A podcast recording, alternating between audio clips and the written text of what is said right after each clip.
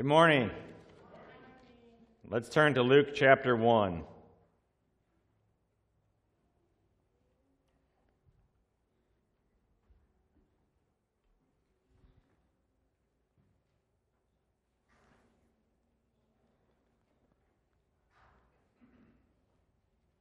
Starting in verse 26, it says, In the sixth month, the angel Gabriel was sent from God to a city of Galilee named Nazareth to a virgin betrothed to a man whose name was Joseph of the house of David. And the virgin's name was Mary. And he came to her and said, Greetings, O favored one, the Lord is with you. But she was greatly troubled at the saying and tried to discern what sort of greeting this might be. And the angel said to her, Do not be afraid, Mary, for you have found favor with God. And behold, you will conceive in your womb and bear a son, and you shall call his name Jesus. He will be great and will be called the Son of the Most High. And the Lord God will give to him the throne of his father David. And he will reign over the house of Jacob forever, and of his kingdom there will be no end. And Mary said to the angel, How will this be, since I am a virgin? And the angel answered her, The Holy Spirit will come upon you, and the power of the Most High will overshadow you. Therefore, the child to be born will be called Holy, the Son of God. And behold, your relative Elizabeth, in her old age, has also conceived a son. And this is the sixth month with her who was called barren. For nothing will be impossible with God. And Mary said, Behold, I am the servant of the Lord. Let it be to me according to your word. And the angel departed from her. In those days, Mary arose and went with haste into the hill country to a town in Judah. And she entered the house of Zechariah and greeted Elizabeth. And when Elizabeth heard the greeting of Mary, the baby leaped in her womb. And Elizabeth was filled with the Holy Spirit, and she exclaimed with a loud cry, Blessed are you among women, and blessed is the fruit of your womb. And why is this granted to me, that the mother of my Lord should come to me? For behold, when the sound of your greeting came to my ears, the baby in my womb leaped for joy. And blessed is she who believed that there would be a fulfillment of what was spoken to her from the Lord. Let's pray.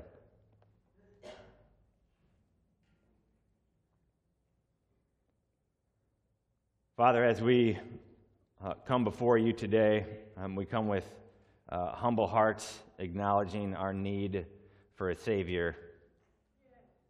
And we thank you um, that your Son was sent to save us. Thank you, Father. And we pray, God, that you would keep us walking in humility, continue to show us our dependence upon you every single breath, Lord, that we would depend upon you.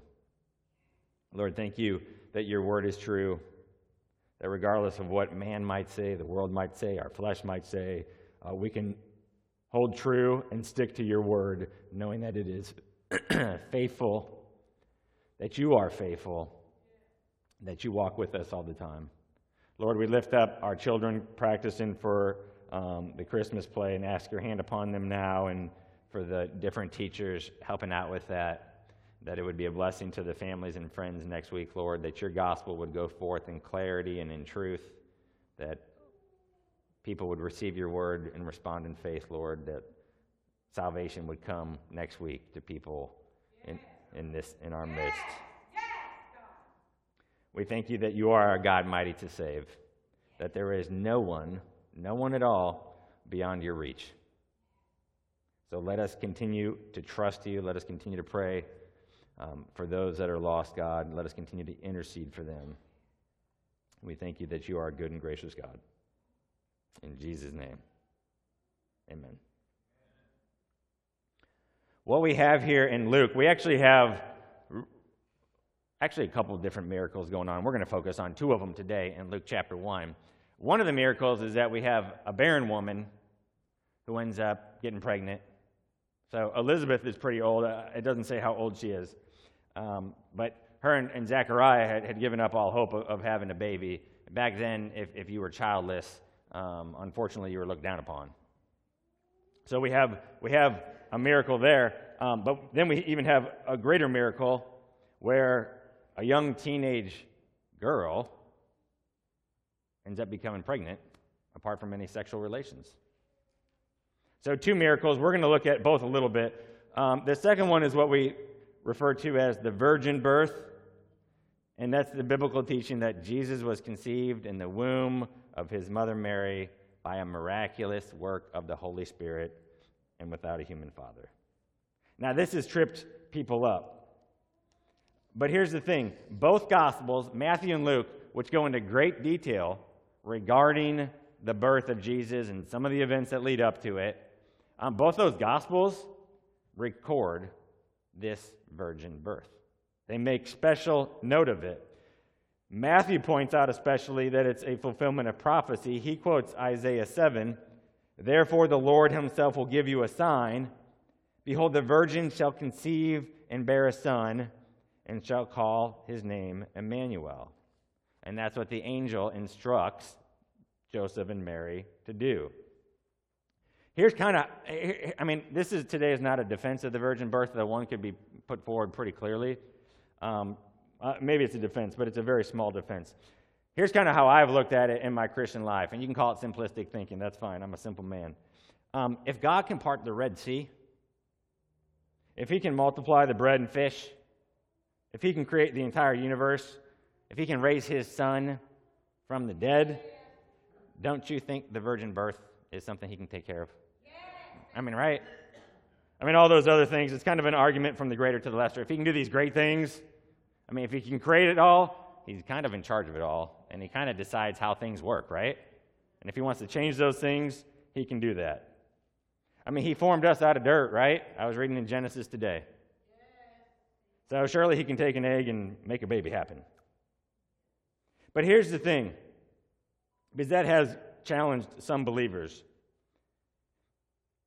I'd call it like a doctrinal crack. You know, whenever you're struggling with something that's key to the faith, there's a, there's a crack in your foundation. I want to encourage you, if that's the case on any issue, you know, patch it up. So look into it, study it, research it, pray about it, seek out godly wisdom. But here's the thing like this Bible, it, it can withstand your scrutiny. All right?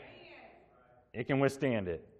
So it has withstood the magnifying glass of academia for thousands of years. And it'll withstand yours. So it has withstood the staunchest attacks by atheists for 2,000 years. The Emperor Diocletian, right around 300 AD, he issued an edict to destroy all Christians and their Bibles.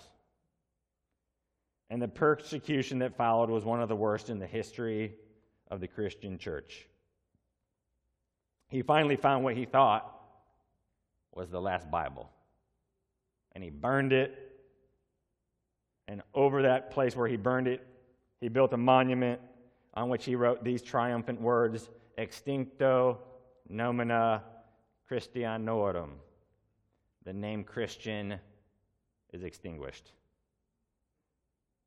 Then he fashioned a medal with the engraving The Christian religion is destroyed, and the worship of the gods restored. Well, his boast was a little premature, wasn't it? there wasn't much to boast at at all. As we might say today, that didn't age well. Okay, because uh, the last time I checked, he, he's been dead for about 1,700 years, all right? And Christianity is still alive and well. Voltaire, the French philosopher, this is what he declared in 1776 100 years from my day, there will not be a Bible in the earth except one that is looked upon by an antiquarian curiosity seeker. Well, guess what? Voltaire's dead, and we are not. And if you want some irony, his own house was used as a printing press to store Bibles after his death by the Geneva Bible Society. Two years later, he bragged, It took 12 men to start Christianity. One, referring to himself, one will destroy it. He died later that year. So people have mocked all sorts of Christian beliefs for thousands of years. But what I want to say for us believers, what happens is that people can get a, a crack in their doctrine foundation, and what happens sometimes is people don't do anything about it. So if you get a crack in your foundation, which um, our church knows all about cracks in foundations, all right? the foundation of our church has had many cracks. But what do you got to do? You got to deal with it. Otherwise, what start, starts happening? It starts causing you problems, right? You start having issues. So you have to do something about those doc- doctrinal uh, cracks that form. I remember a number of years ago when I was leading the college group. Um, there's a young college student who had grew, grown up in our ministry, and I remember sitting at our kitchen table talking to him, and he was struggling with the doctrine of inerrancy, basically the idea that the Bible is the Word of God. And so we were talking um, and talking, and he had all sorts of different questions, and they were good qu- questions. Nothing wrong with questions, right? Nothing wrong with questions. Ask questions. And so we were talking, but I was pointing him to some different resources, but he really wasn't interested in, in really going past our little tiny conversation. What, what happens is, is those doctrinal foundational cracks that occur sometimes, that can occur, um, if they're not dealt with, they get bigger and wider, and other cracks start to form. I want to encourage you um, deal with those cracks. Listen, doubts are okay, but you want to deal with them. You want to deal with them. A- any person in here, if, if they're honest with you will say they've had doubts of various kinds at times regarding the Christian faith. That's okay. But you deal with them. Take steps to remove the doubt. Don't let them fester. Left alone, they rarely resolve themselves. But that goes back to, I mean, you, you can scrutinize this word all you want. It's going to it's to withstand it, it won't disappoint you because God's the author of it. He's not going to disappoint you, all right? So when you're having doubts, like pray about it. Go into the Word. There's so many resources for us today on every possible attack that could be thrown at Christianity and amazing answers that God has gifted some brilliant men and women with to answer those issues. All sorts of them. So uh, as I encouraged that college student at the time, like I offered to get him some couple different books on the issue of inerrancy. He wasn't interested. You have to deal with your doubt. You have to deal with those cracks. One of the things that the Lord's gifted us with is mature believers to help immature believers. And not to not to freak out on them as a, a mature believer, we don't do that, but to help them. We'd probably call it discipleship, right? And immature believers, I mean, they can be all over the place. And the smallest thing can set them off. You know, like the immature believers, like, the sky is falling, the sky is falling, right? I mean, they need the mature believer to come along and be like, look, look, chicken little, like, the sky isn't falling, all right? The sky isn't falling. Let me help you. Let me help you get steady. Get your head on straight. Let me help you out. But the thing is, like the worldview, a biblical worldview, it will never, it will never, it will never be in line with the world's way of thinking. Okay, why? Because the Christian worldview stands in stark contrast to our present age's way of thinking. Listen to some of these examples. The world says, affirm yourself. What does Christianity say? Deny yourself. The world says, you do you. What does Christianity say? Be like Jesus. The world says, my body, my choice. What does Christianity say? You are not your own. You were bought with a price. The world says, cancel your enemies. What does Christianity say? Love your enemies. The world says there are many ways to God. Christianity says Jesus is the only way to God. The world says, stay out of my bedroom. Christianity says, flee from sexual immorality. The world says, live your truth. Christianity says, the truth will set you free. Listen, the world will always set itself against gospel truth. And you think about it in, in, in, the Matthew passage talking about uh, the birth of Jesus in, in that narrative, it talks about when Herod heard the news from the Magi that they were, they were terrified. Herod and all Jerusalem were terrified. Why were they terrified? They were terrified it might be true, that, that the king actually might have come. Why do you think Herod takes action and wipes out an entire village of baby boys? Because he thought it might be true. He knew if it was true, it had implications. Implications for him, for his throne, but implications for everyone. And indeed, it does. When we think about it, when we look at the Word, I mean, from beginning to end, the Bible is about life. First, it talk, starts out talking about physical life, but it also emphasizes the aspect of spiritual life. Even when you just start in Genesis 1, I mean, we find out about plant life, animal life, human life, right? And over and over again, there's this phrase, according to their kind, or sometimes according to its kind. Uh, it occurs eight different times. What's God doing? He is setting up his creation. He's taking great care to distinguish and differentiate between various groups. And where does he spend the most time? On mankind, right? You, read chapter 1, and at the end, you get a pretty good lengthy amount. But then what is chapter 2 all about? Mankind. Is there a whole chapter devoted to the plants? No. Is there a whole chapter devoted to the animals? No. Sorry, Peter. God sees at the pinnacle of his creation mankind. That theme of God cherishing his creation, he does cherish the earth itself. He does cherish the stars. He does cherish the plants and the animals. But guess what? He cherishes the most mankind. He greatly values it. And that is the theme and the flavor that you see from Genesis all the way to Revelation. What life is God concerned primarily about? Human life. All of it. Not just the two in the garden, but all their progeny. I mean, he, think about it. He's concerned about Cain, right? Genesis 4, I mean, he goes to Cain to warn him He's concerned about Cain, about the, the, the horrible decision that he knows he's about to make. But he loves even Cain. He wants Cain to walk in righteousness.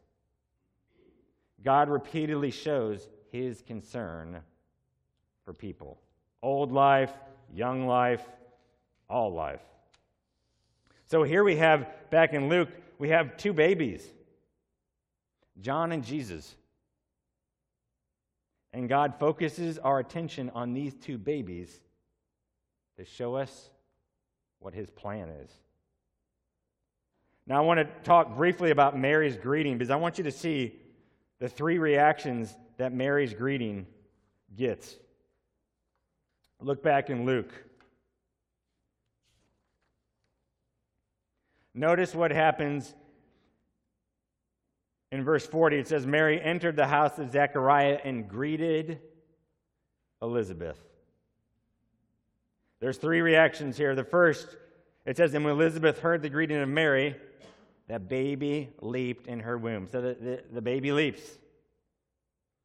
Then it says, And Elizabeth was filled with the Holy Spirit. So Elizabeth gets filled with the Holy Spirit. That's the second thing. And then third, she exclaimed with a loud cry. So she cries out. Well, what she cries out comes, I mean, the, the, the, the, the steps there are undeniable, right? the baby's leaping, she's filled with the Holy Spirit, and then she cries out. What she cries out is coming from the Holy Spirit. What does she cry out? Blessed are you among women, and blessed is the fruit of your womb. And why is this granted to me? That the mother of my Lord should come to me. For behold, when the sound of your greeting came to my ears, the baby in my womb leaped for joy. And blessed is she who believed that there would be a fulfillment of what was spoken to her from the Lord. That's her being filled with the Holy Spirit. That's her prophesying. Think about this for a moment. Elizabeth has a reaction, and the baby has a reaction. What are they reacting to? The Savior coming into their midst. What is our reaction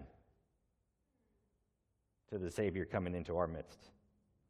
What is our reaction to receiving the salvation of God through his son Jesus? John leaps. Elizabeth cries out in joy. And what do we do? Because we want to have a reaction. We want to have a righteous reaction. And they show us pretty well how to react leaping and joy. I want you to notice the Spirit's role in all of this. God is very active in everything that's happening here. This isn't just recorded history. You know, sometimes when you're reading various passages, more Old Testament, we're just getting historical native. It's not like uh, our narrative. It's not like God's like, oh, yes, and that's a great thing that happened. No, I mean, he's recording historical narrative for us.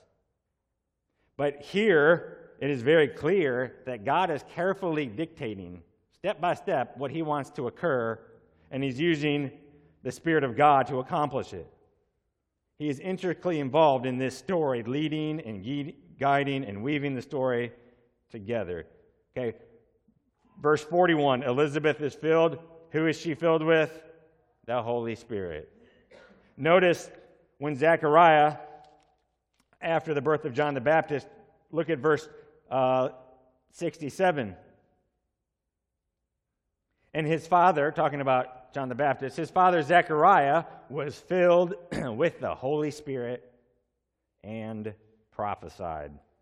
The same thing, I mean, this is all part of the birth narrative, friends, of Jesus.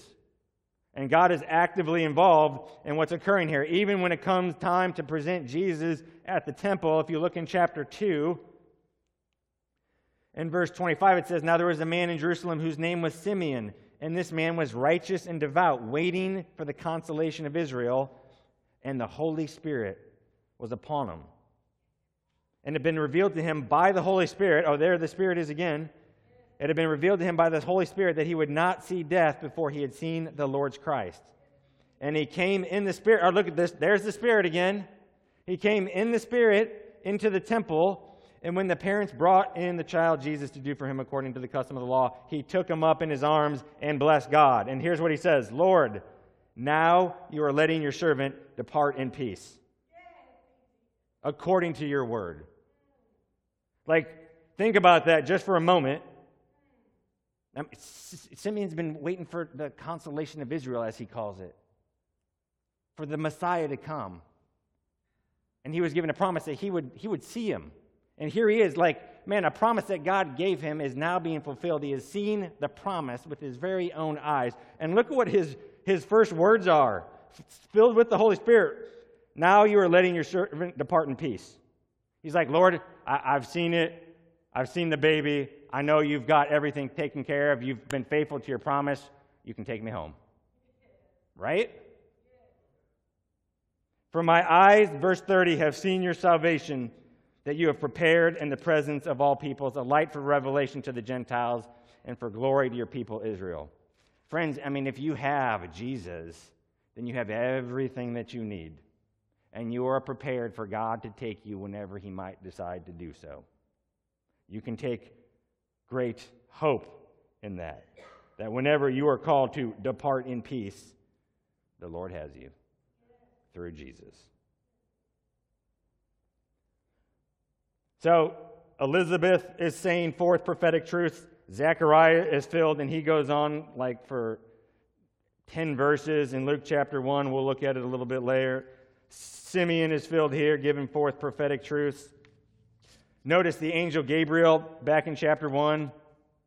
He says in verse 15, uh, talking about John the Baptist, he will be great before the Lord, and he must not drink wine or strong drink, and he will be filled with the Holy Spirit even from his mother's womb. Right, all, all the Spirit's all over the place, doing all sorts of stuff here, all over this passage. I mean, do you think God was up to something big here? Do you think this is important?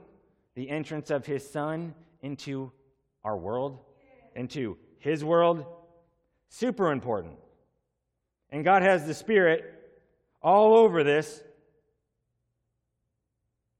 And all of this because of two babies. Let's just take a look at one baby for a moment. Back in verse 41, it says, The baby leaped in her womb. Who is this baby? It's John the Baptist, right? I don't think his parents called him John the Baptist, by the way, okay? I know that's disappointing for those Baptist churches out there. so it's John the Baptist. Like, and how pregnant was Elizabeth? It's amazing. I love it when like the scripture is just full of detail, right? We find out in verse 36. Uh, this is the sixth month with her who was called barren. So six months along, he's about six months old. What, what is John flipping out about? I mean, is he, is he flipping out because he gets to see his Aunt Mary? Like, come on. No. I mean, he's leaping for joy because the coming king had just entered the room. Yeah. The king comes in, John has a reaction.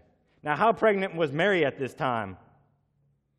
It, I mean, uh, according to what we can tell, um, it says the Holy Spirit, verse 35, will come upon you. The power of the Most High will overshadow you. Therefore, the child to be born will be called Holy, the Son of God. He, then the angel gives information about Elizabeth. The angel, it says at the end of 38, the angel departed from her. And then it says in verse 39, in those days Mary arose and went with haste into the hill country to a town in Judah. So, I mean, it seems like, like Mary's thinking she gets this information from the angel. She believes the angel, unlike Zechariah. She believes it, and she's thinking, man, Elizabeth is pregnant. Like, that's crazy. And I'm pregnant. That's crazy. I, I need to go talk to her. And look what's happening. Right? John, the fetus, is leaping for joy because of zygote Jesus. Right? And let me ask you a question. Were John the Baptist and Jesus their same selves at this point as they were after they were born? Yes. Right? Everything they needed, they had from the moment of conception. It even says, like we just read, Luke 1.15, John's filled with the Holy Spirit from his mother's womb. Let me ask you just a little Bible question. Who does the Holy Spirit fill? People, right? He doesn't fill no animals or plants. He fills people. John, from his mother's womb, filled with the Holy Spirit. And look what Elizabeth says the mother of my Lord, verse 30, 43. The mother of my Lord should come to me. I mean, how could Elizabeth say this about pregnant Mary? Jesus is likely invisible to the naked eye at this point. He's extremely tiny. At most, he's like the size of a poppy seed. That's pretty small. Why is she excited? Because as small as he is, it's Jesus in there. All right? He's in that womb, he's growing.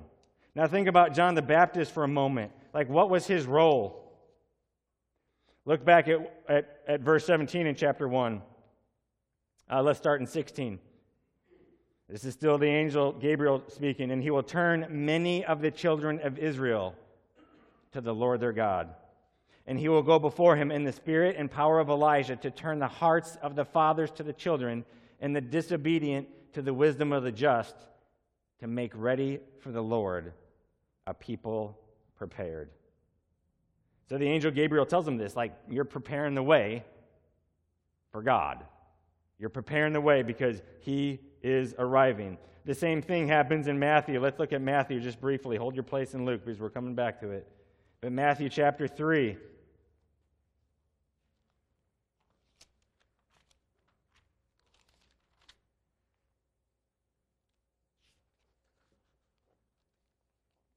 In those days, John the Baptist came preaching in the wilderness of Judea Repent, for the kingdom of heaven is at hand. For this is he who was spoken of by the prophet Isaiah when he said, The voice of one crying in the wilderness, Prepare the way of the Lord, make his paths straight. So he was to announce the coming of the Messiah. Go before him and prepare the way. He's the forerunner. Okay, this was revealed to Isaiah as well. We just read the passage that was quoted. Look at Luke, back in Luke. We're going to see what Zechariah has to say about it.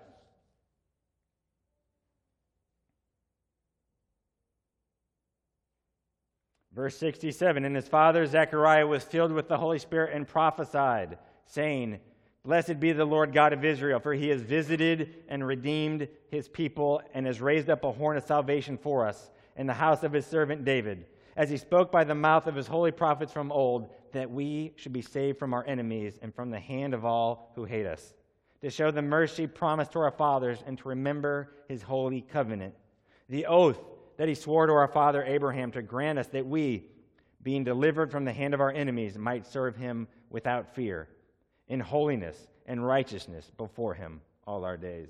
And you, child, will be called the prophet of the Most High, for you will go before the Lord to prepare his ways. So he's talking, you, child, you, my son, John the Baptist, you will be called the prophet of the Most High. You will go before the Lord to prepare his ways, to give knowledge of salvation to his people in the forgiveness of their sins, because of the tender mercy of our God whereby the sunrise shall visit us from on high, to give light to those who sit in darkness and in the shadow of death, to guide our feet into the way of peace. That's John the Baptist. When was he assigned this task? Before he was even born. He gets this task given to him. And guess what, friends? John doesn't waste any time. He's still in the womb and he's already doing his job as best he can, leaping for joy. Did John see Jesus? No. John actually couldn't see himself at that time. At least he wouldn't open his eyes in utero for a few more weeks. Did John hear Jesus? No. But John knew he was in the very presence of the Son of God, and that got John jumping for joy. Think of it like this the first person to recognize Jesus was an unborn child. What a great privilege was bestowed upon John as an unborn child. And tell me that God doesn't view the unborn child with great value. So, John the baby Baptist was a person. He was the one leaping in Elizabeth's womb six months. He had emotions, he had reactions. And what did he recognize? He recognized, even at the size of a poppy seed, he recognized Jesus. Why is he reacting to something the size of a poppy seed? Because as small as Jesus was, it was truly Jesus. Not the potential to be Jesus, not something that turned out into Jesus, but Jesus himself. And the unborn baby John knew what took scientists years to figure out life begins at conception. Why is any of this important?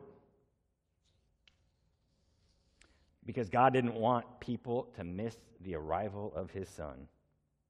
He wants it announced to the world. He spoke through prophets in the Old Testament pointing to his son's coming. I mean, we could spend really, well, probably years but we could definitely spend months and easily weeks looking at how he spoke through prophet after prophet after prophet after prophet after prophet of all the things about Jesus.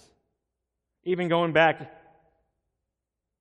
to Genesis, speaking to Adam and Eve and giving them hope in the midst of their fallenness.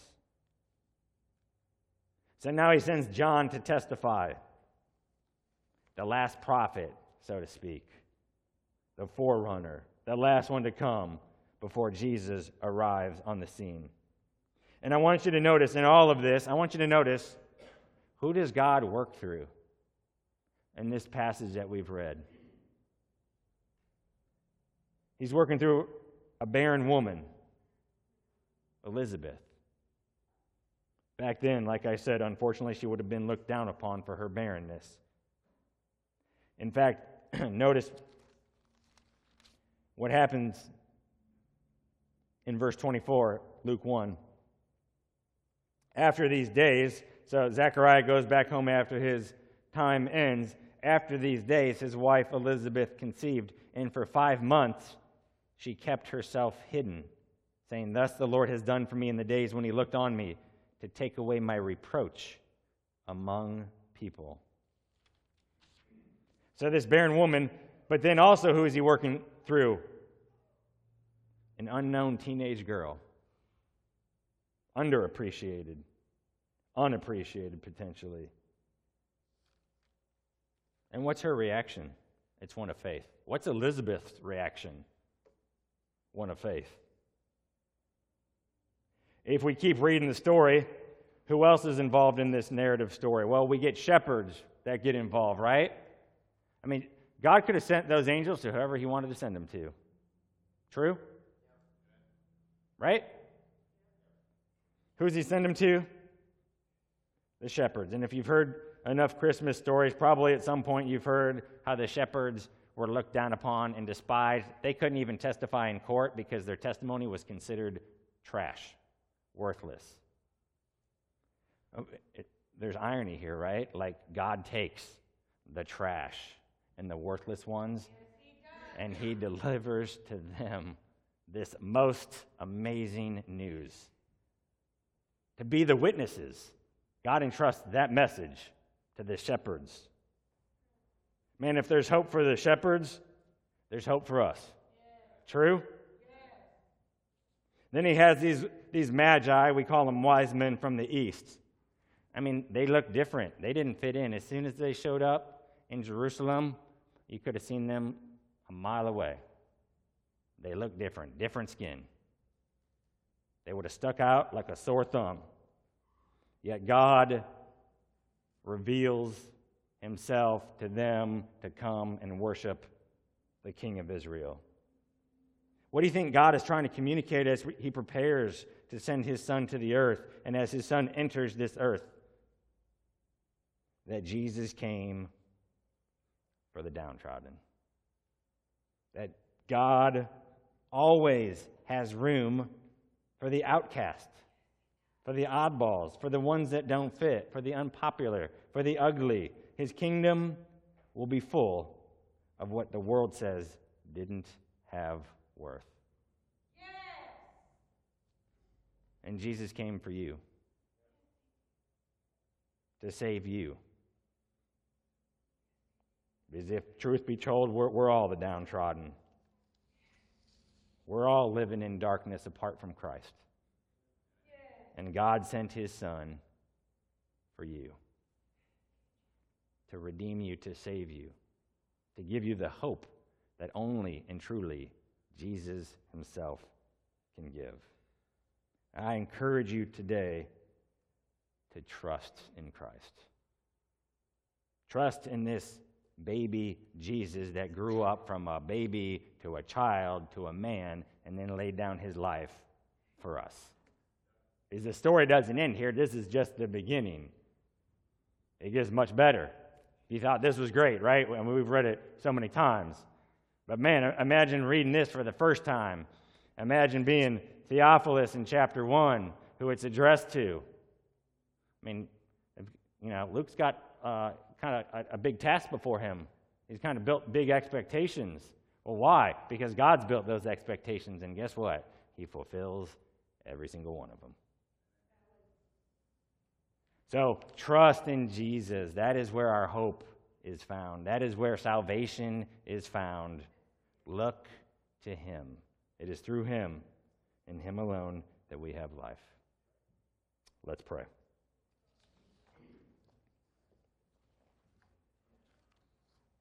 Lord, I pray for every heart in this room right now, anyone listening or watching, that each one of them would know they have an invitation from you today to trust in you, to put their complete trust in you, 100%.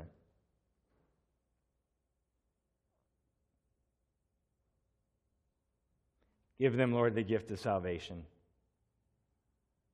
Let them truly trust for the first time to know that you are a good God, that you are a gracious God, that you sent your Son to die for them, to take care of their sin, to be made right with you. Let them trust, Lord. Let them turn away from their sins, even as the message of John the Baptist was repent. Let them repent and turn towards you. Let them turn away from the darkness and turn towards the light. Lord, give the gift of your Spirit to people here. That's what we, we read about your Spirit. Spirit, fill, fill all of us now and regenerate the hearts of those that don't know you. Do your work as only you can do. We beseech you before the throne of God the Father to save souls, to grab them from the pit of hell and bring them into your kingdom. A glorious kingdom, an amazing kingdom, a kingdom of light where you are. And we get adopted into your kingdom to be your children. Do this, we ask, Lord, for your glory. Amen.